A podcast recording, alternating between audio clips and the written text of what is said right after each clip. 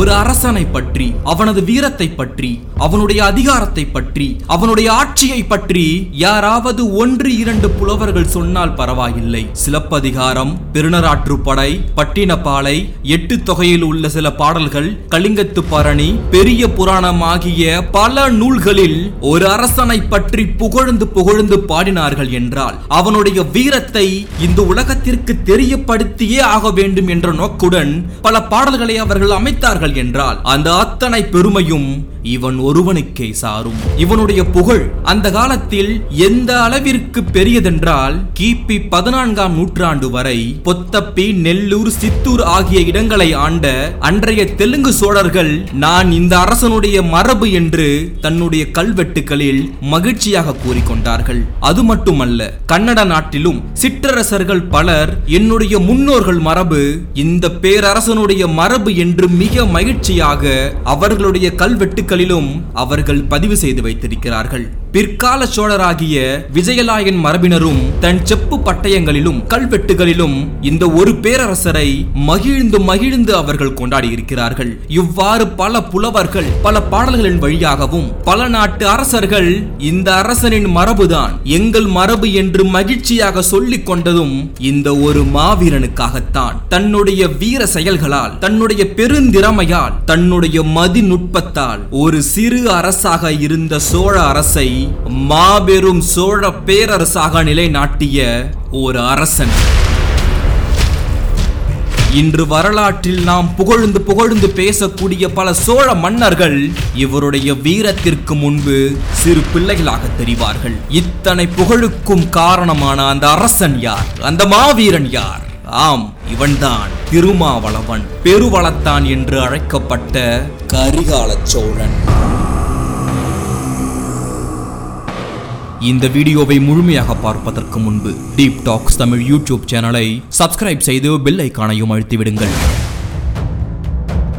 முதலாம் கரிகாலனுக்கு பிறகு இரண்டு மூன்று தலைமுறைக்கு பின் பிறந்தவன்தான் இரண்டாம் கரிகாலன் என்று அழைக்கப்பட்ட திருமாவளவன். இவன் இளஞ்சட் சென்னையின் மகன். இந்த இளஞ்சட் சென்னை என்னும் மன்னன் பல அழகிய தேர்களை உடையவன். பல போர்களில் இவனுடைய அழகிய தேர்களை கொண்டு பல அரசனை வென்றுள்ளான். அந்த மாவீரனின் மகன்தான் நம் கரிகாலன். இவருடைய தந்தை ஒரு அரசன் அல்ல அரசனுக்கு இளையவன். அரசர் ஆகாமலேயே காலங்கடித்தவன். இருந்தாலும் அவர் ஒரு மாவீரன். ஒரு சமயத்தில் அவர் நோய்வாய்ப்பட்டு படுக்கையில் படுத்திருக்கும் பொழுது அவருடைய மனதில் ஒரே ஒரு கவலை மட்டும்தான் குடிகொண்டிருந்தது. அவரால் அரசராக முடியவில்லை. அவருடைய அண்ணனும் அரசராக இருந்து இறந்து விட்டார். இப்பொழுது அந்த நாட்டிற்கு அரசன் இல்லை. தான் இறந்த பிறகு இந்த நாட்டு மக்களை காப்பாற்றப் போவது யார்? சோழ அரசை இனி காப்பாற்றப் போவது யார் என்கின்ற அந்த ஒரு கவலை மட்டுமே அவருடைய மனதில் குடிக்கொண்டிருந்தது அந்த சமயத்தில் அவருடைய மனைவியும் கருவுற்றிருந்தாள். பிறக்க போவது ஆண் குழந்தையா பெண் குழந்தையா என்று தெரியாது. அந்த குழந்தை ஆண் குழந்தையாக இருக்கும் பட்சத்தில்தான் இந்த நாட்டை ஆள முடியும். அதுவும் சாதாரண காரியமில்லை. எந்த அரசனும் இல்லாமல் ஒரு குழந்தை மட்டும் பிறந்து அதை எதிரிகளிடம் இருந்து பத்திரமாக வளர்த்தால் மட்டுமே அவனால் அரசனாக முடியும். இப்படி ஒரு சூழ்நிலையில்தான் வரலாற்றில் பெரும் பேரும் புகழும் வாய்ந்த கரிகால வளவன் பிறக்க வேண்டியிருந்தது. அந்த இளைஞர் சென்னையின் மனைவி கருவுற்ற செய்தி அந்த நாட்டு மக்களிடையே ஒரு மகிழ்ச்சியை தந்தது. ஏனென்றால் அடுத்த அரசன் இந்த குழந்தையாகத்தான் இருக்க வேண்டும் என்றும் அவன் ஒரு ஆண் குழந்தையாக பிறக்க வேண்டும் என்றும் அவர்கள் வேண்டிக் கொண்டார்கள். அதே சமயத்தில் அந்த பெண்ணுக்கு எதிரின் வழியாக பல தீங்குகள் ஏற்படலாம் என்று எண்ணி இளஞ்சட் சென்னையின் மனைவியின் அண்ணன் அவர்கள் இடும்பிடார் தலையார். அவர் ஒரு பெரும் புலவர். மதுரை சங்கத்து புலவர்களில் அவரும் ஒருவர். அது மட்டும் இல்லாமல் அவர்தான் அந்த அரசியின் சகோதரர். அவருடைய பாதுகாப்பில் அந்த அரசியார் வேறொரு ஊருக்கு சென்றார். அதே சமயத்தில் இளஞ்சட் சென்னையும் இறந்தார். இந்த காலகட்டம் காலகட்டத்தில் அந்த அரசியை பத்திரமாக பார்த்து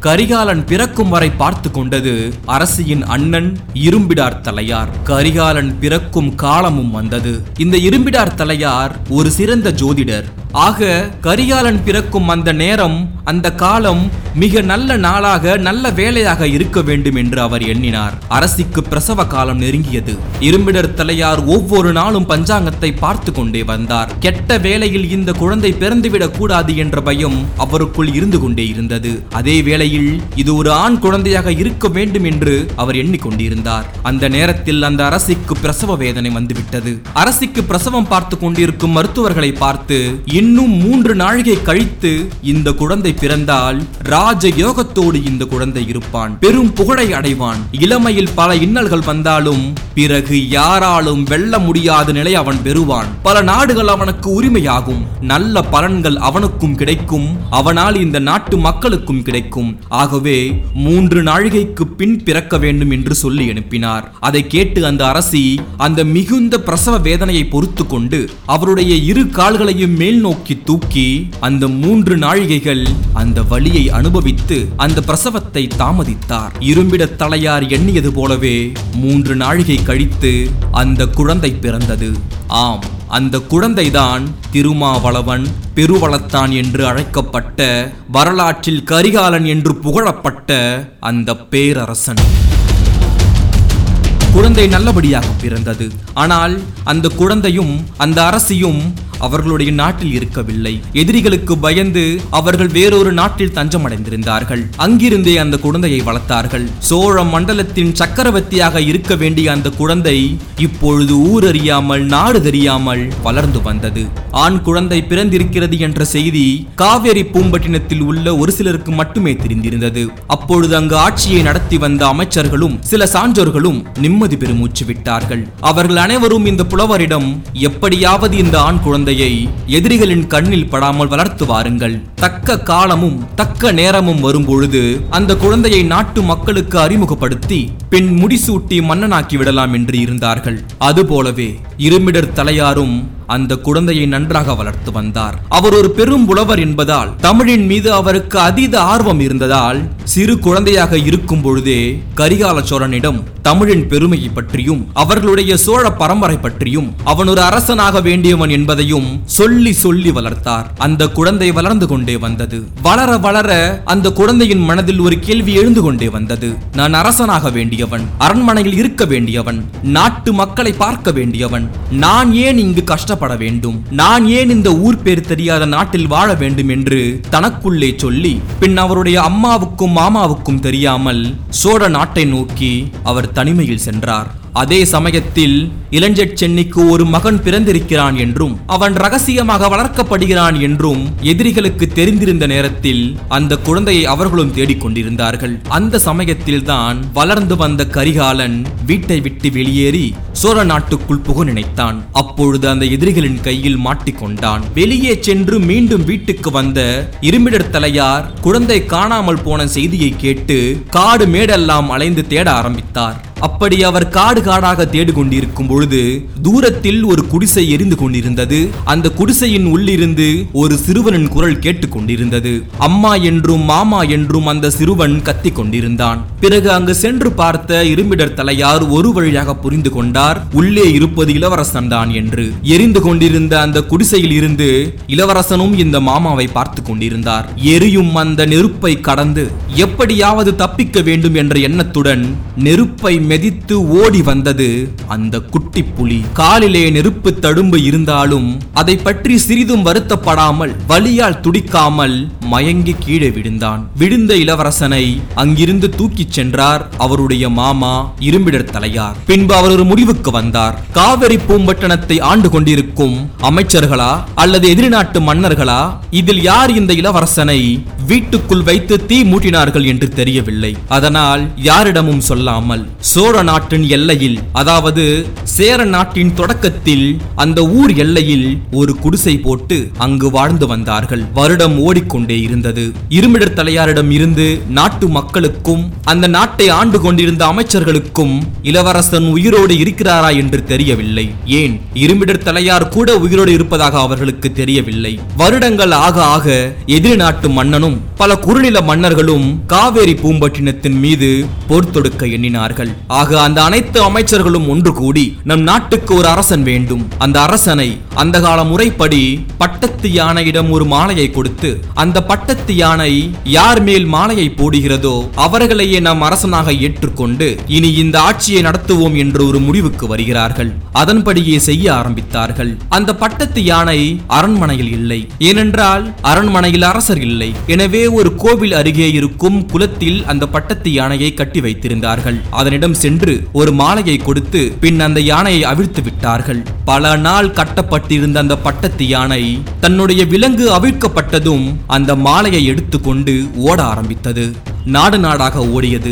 அந்த யானையின் பின்பே மக்களும் அமைச்சர்களும் ஓடினார்கள். பல நாடுகளை கடந்து சோழ நாட்டின் எல்லைக்கு சென்றது. அப்பொழுது அங்கிருந்த மக்களின் மனதில் சேர நாட்டுக்கு சென்று அங்கு இருக்கும் அரசனின் தலையிலோ அல்லது அங்கு இருக்கும் குடிமக்களின் தலையிலோ இந்த பட்டத்து யானை மாலையை போட்டுவிட்டால் எதிரி நாட்டு ஒருவனால் நாம் ஆளப்பட போகிறோமா என்று மக்கள் அஞ்சினார்கள் கவலைப்பட்டார்கள். ஆனால் அந்த பட்டத்து யானை சோழ நாட்டின் எல்லை வரை சென்று ஒரு குடிசையில் புகுந்து அங்கு விளையாடிக் கொண்டிருந்த நம் இளவரசனின் தலையில் மாலையை போட்டது.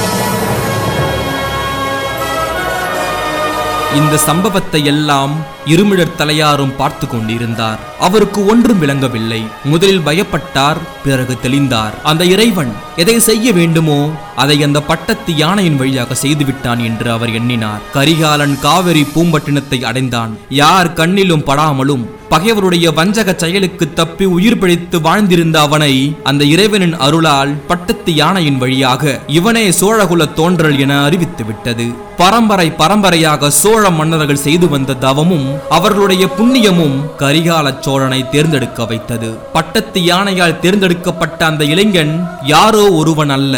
இந்த நாட்டுக்கு உரிய சோழ இளவரசன் தான் என்பதை மக்கள் தெரிந்து கொண்டதும் மக்கள் மகிழ்ச்சியாக கொண்டாட ஆரம்பித்தார்கள். அதுவரை அமைச்சர்களால் ஆளப்பட்டு வந்த அந்த மக்களின் மனதில் இனி நமக்கு ஒரு மன்னன் இருக்கிறான் இளம் புலியாக இருக்கிறான். இனி அனைத்தையும் இவன் பார்த்து கொள்வான் என்று நிம்மதி பெறும் மூச்சுவிட்டு சோழ நாட்டை வளம் பெற செய்ய ஆரம்பித்தார்கள்.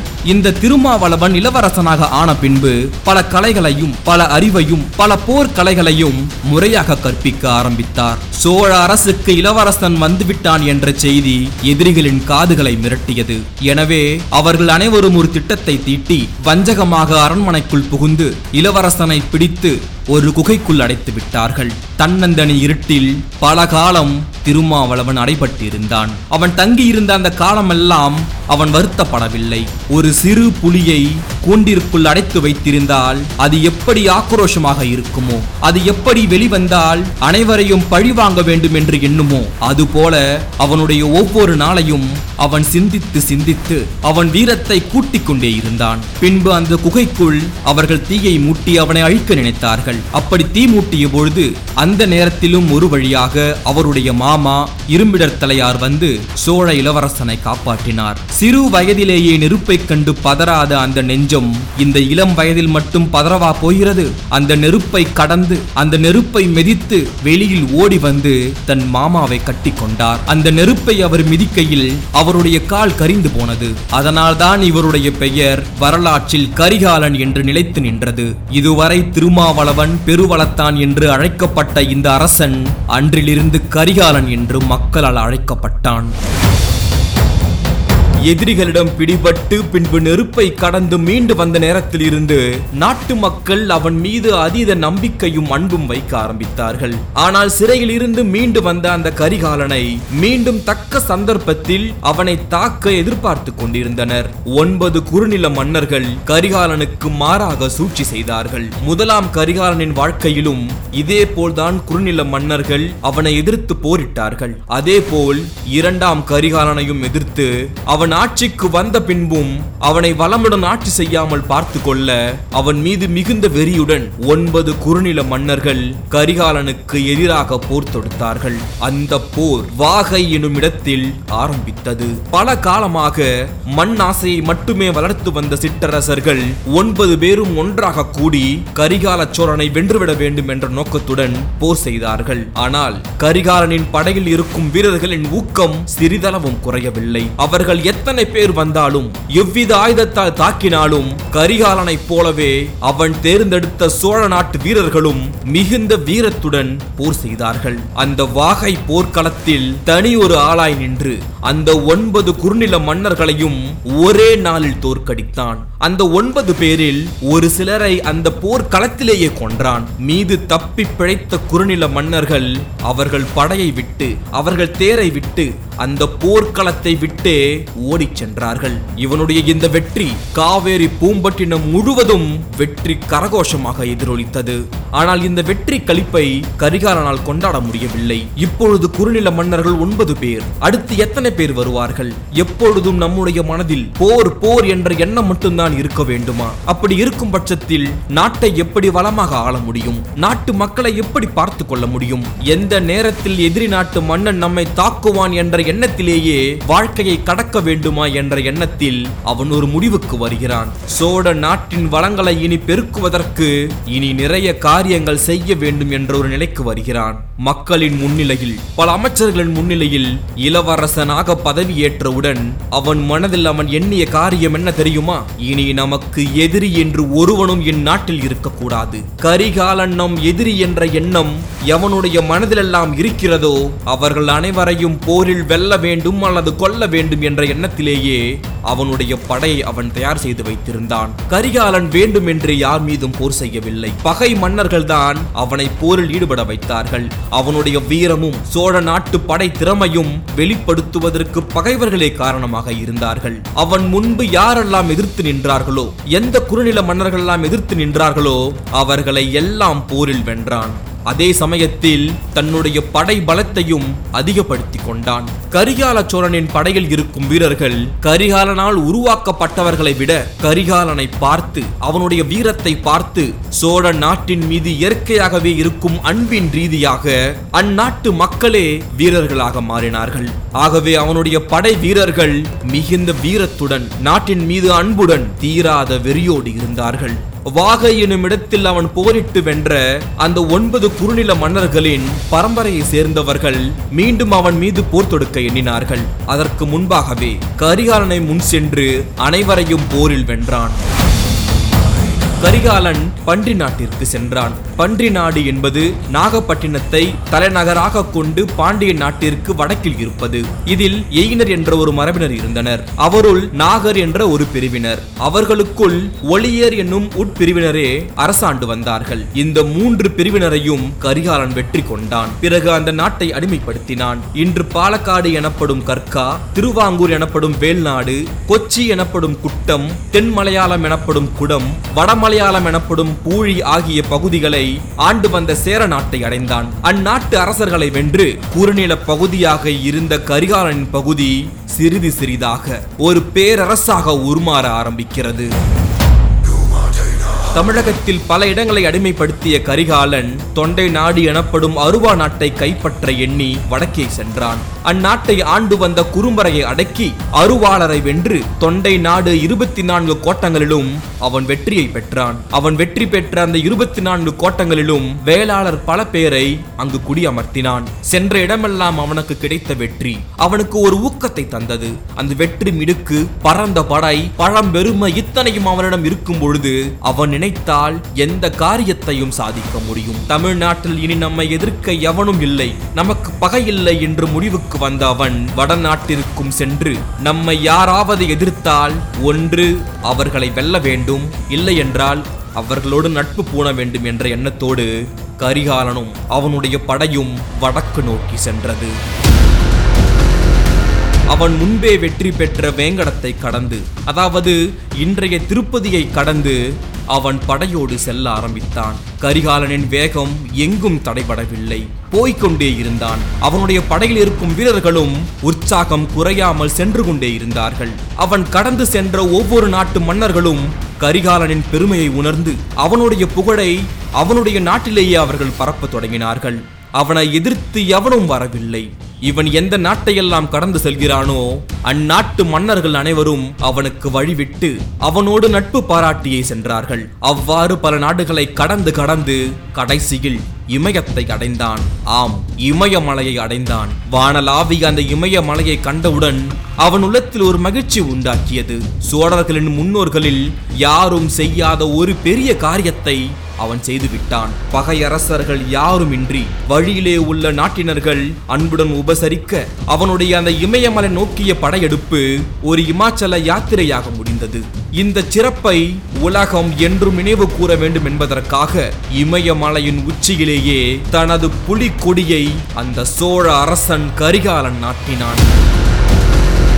பல இடங்களில் தன்னுடைய புலிக்கொடியின் உருவத்தை கல்லிலே பொறிக்க செய்தான். இவ்வாறு சோழன் கரிகாலன் சென்று புலி பொறித்த இடம் சிக்கிம் ஊரில் உள்ள ஒரு பகுதியில் உள்ளதென்று ஆராய்ச்சியாளர்கள் சொல்கிறார்கள். அந்த பகுதியை சோழமலை தொடர் என்றும் சோழர் கணவாய் என்றும் இரண்டு இடங்கள் இருக்கின்றன. இமயமலைக்கே சென்று புலிக்கொடியை நட்டு புலி சின்னத்தை பொறித்த அந்த திமிருடன் மீண்டும் தமிழகத்தை நோக்கி வந்தான். அவன் செல்லும் பொழுது அவனை எதிர்க்காத சில மன்னர்கள் நம்மை தாண்டி இமயமலை வரை அவன் சென்று அவனுடைய சின்னத்தை அவன் நாட்டியது ஒரு சில வடநாட்டு மன்னர்களுக்கு கோபத்தை மூட்டியது. அதனால் கரிகாலன் திரும்பி வருகையில் வச்சிர நாட்டை கடக்க வேண்டியிருந்தது. அந்த நாட்டு வேந்தன் கரிகாலனை எதிர்த்தான். இப்பொழுது பண்டில்கேட் என சொல்லப்படும் அந்த இதுதான் அன்றைய வச்சிர நாடு. அங்கு எதிர்த்த மன்னனை கரிகாலன் போரில் வென்றான். அந்த நாட்டு மன்னன் கரிகாலனுக்கு பணிந்ததோடு மட்டும் இல்லாமல் அவனுடைய தோல்விக்கு அடையாளமாக ஏதாவது ஒரு பொருளை கொடுக்க முன்வந்தான். கரிகாலனது வெற்றியை வெளிப்படுத்தும் சின்னமாக அது சோழ நாட்டில் விளங்க வேண்டும் என்பது சோழ படை எண்ணம். அதனால் அந்த மன்னன் சோழ நாட்டுக்கு ஒரு பந்தல் அமைத்து கொடுத்தான். பின்பு அந்த நாட்டை கடந்து வெற்றி முழக்கத்தோடு புறப்பட்ட கரிகாலனை மகத நாட்டு மன்னன் எதிரிட்டு போர் செய்தான். அவனையும் போரிட்டு வென்றான் கரிகாலன். காவேரி பூம்பட்டினத்தில் ஒரு பட்டி மண்டபத்தை அமைத்து தருவதாக அவன் வாக்களித்தான். வச்சிர நாட்டிலும் மகத நாட்டிலும் கரிகாலன் பெற்ற வெற்றியை கேட்ட பிறகு இடைப்பட்ட நாடுகளில் உள்ள யாரும் கரிகாலனை எதிர்க்க துணியவில்லை. யாவரும் அவனை அன்புடன் உபசரித்து வழிவிட்டனர். அவந்தி நாட்டை கரிகாலன் கடந்தபொழுது அந்த நாட்டு மன்னன் கரிகாலனை எதிர்கொண்டு அழைத்துச் சென்றான். கரிகாலனை பாராட்டி அவன் பெருமையை உணர்ந்து அவனுடைய நட்பை வெளிப்படுத்தும் விதமாக அவனும் காவிரி பூம்பட்டினத்திற்கு தோரண வாயில் ஒன்று அமைத்து தருவதாக வாக்களித்தான். இவ்வாறு தமிழ்நாட்டில் இருந்து கிளம்பி இமயமலை வரை சென்று புலிக்கொடியை நட்டு எதிர்க்க எவனுமே இல்லாமல் அப்படி எதிர்த்தவர்களையும் போரிட்டு வென்று மீண்டும் காவேரி பூம்பட்டினத்திற்கே வந்தடைந்தான். நகர மக்கள் அவனை வரவேற்று உற்சாகமாக களிக்கூத்தாடினார்கள் சோழ நாடு முழுவதும் ஆனந்த கடலில் மூழ்கியிருந்தது. இப்படி ஒரு அரசனை இப்படி ஒரு மாவீரனை அவர்களுடைய காலத்தில் அவர்கள் பார்த்து விட்டார்கள் என்ற ஒரு மகிழ்ச்சியில் அவர்கள் அந்த நாட்டில் வாழ்ந்து வந்தார்கள். கொஞ்சம் எண்ணி பாருங்கள். இப்படி ஒரு அரசன் நம் காலத்தில் இருந்திருந்தால் நாம் எப்படி கொண்டாடி இருப்போம் அந்த கொண்டாட்டத்தை தான் அந்த நாட்டு மக்கள் என்று நடத்தினார்கள். இவ்வாறு தன்னுடைய வாழ்க்கையின் முற்பகுதியில் பல போர்க்களங்களை கண்டு பல அரசர்களை வென்று பல நாட்டு மன்னர்களை கொன்று அவனுடைய வாழ்க்கையின் அந்த முதற் பகுதி வீர வாழ்க்கையாகவே இருந்தது. ஒருவாறு தன்னுடைய வீரத்தால் பகையை ஒடுக்கி நான்கு திசையிலும் புகழ் பரப்பிய கரிகாலன் அந்த சிம்மாசனத்தில் அமர்ந்து தன் நாட்டை எப்படி வளப்படுத்த வேண்டும் என்ற சிந்தனையில் மூழ்கி போனான். இதுவரை நீங்கள் கேட்டது கரிகாலனின் பிறப்பு முதல் அவனுடைய அந்த வீர வாழ்க்கை வரை அனைத்தையும் தெரிந்து கொண்டீர்கள். இதன் அடுத்த பகுதியில் அவனுடைய அந்த நாட்டை காவேரி பூம்பட்டினத்தை எப்படி சிறப்பாக ஆண்டான் காவேரிக்கு எப்படி கரை கண்டான் கல்லணையை எப்படி கட்டினான் மக்களை மகிழ்ச்சியாக எப்படி வைத்திருந்தான் என்பதை அடுத்த பதிவில் பார்ப்போம். இது போல பல வீடியோக்களை நீங்கள் பார்க்க டீப் டாக்ஸ் தமிழ் யூடியூப் சேனலை சப்ஸ்கிரைப் செய்து பெல் ஐக்கானையும் அழுத்தி விடுங்கள் அதேபோல் இன்ஸ்டாகிராம் பக்கத்தையும் ஃபேஸ்புக் பக்கத்தையும் ஃபாலோ செய்யுங்கள். டீப் டாக்ஸ் தமிழ் நான் உங்கள் தீபன்.